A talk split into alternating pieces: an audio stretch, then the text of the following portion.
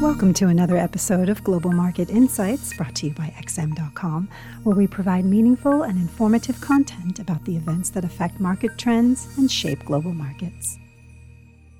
You're listening to the Daily Market Comment podcast by Raffi Boyadjian for Tuesday, July 27th. I'm Christina Marujos, and thank you for joining us at XM.com.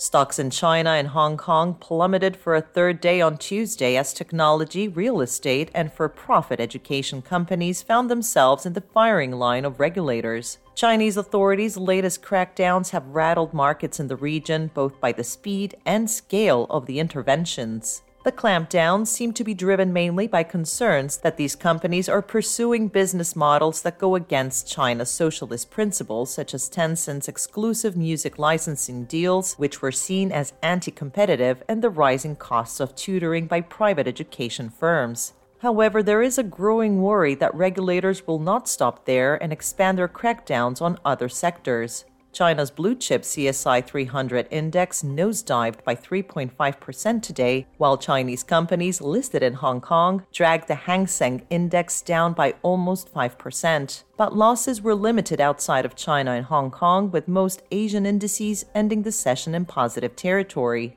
However, European shares slipped at the open and US futures were in the red too. This could be an indication that the China sell off will not be confined to local markets for much longer, though for Wall Street, profit taking after two straight record sessions is a more plausible explanation for E mini futures coming under pressure today.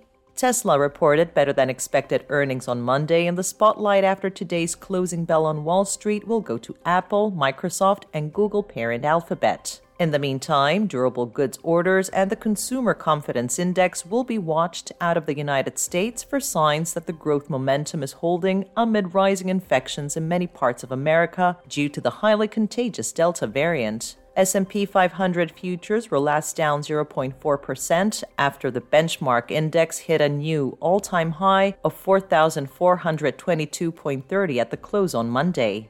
In the FX sphere, the US dollar was recouping some of yesterday's losses, though in the short term, it is still consolidating from last week's three and a half month high brushed against the basket of currencies. The safe haven yen, which whipsawed last week as risk appetite bounced back, is gaining some positive traction today. This may be due to China related jitters or could simply be down to some caution ahead of tomorrow's FOMC meeting when the Fed is expected to signal that it is getting closer to withdrawing some of its massive stimulus. But on the whole, there doesn't seem to be much concern about tomorrow's meeting, and investors' main priority is to get some clarity on the Fed's intentions on tapering. The biggest uncertainty is perhaps how Powell's views on the economy might have changed because of the Delta outbreak. But even those anxieties have abated somewhat in recent days as investors have been encouraged by Britain's improving virus trend. Daily COVID infections in the United Kingdom fell for a sixth day on Monday in a sign that the latest wave may have peaked and that the vaccines alone can limit the spread of the virus. However, scientists are warning that the impact of the lifting of almost all virus curbs on July 19th has yet to be felt, and it's too early to jump to any conclusions.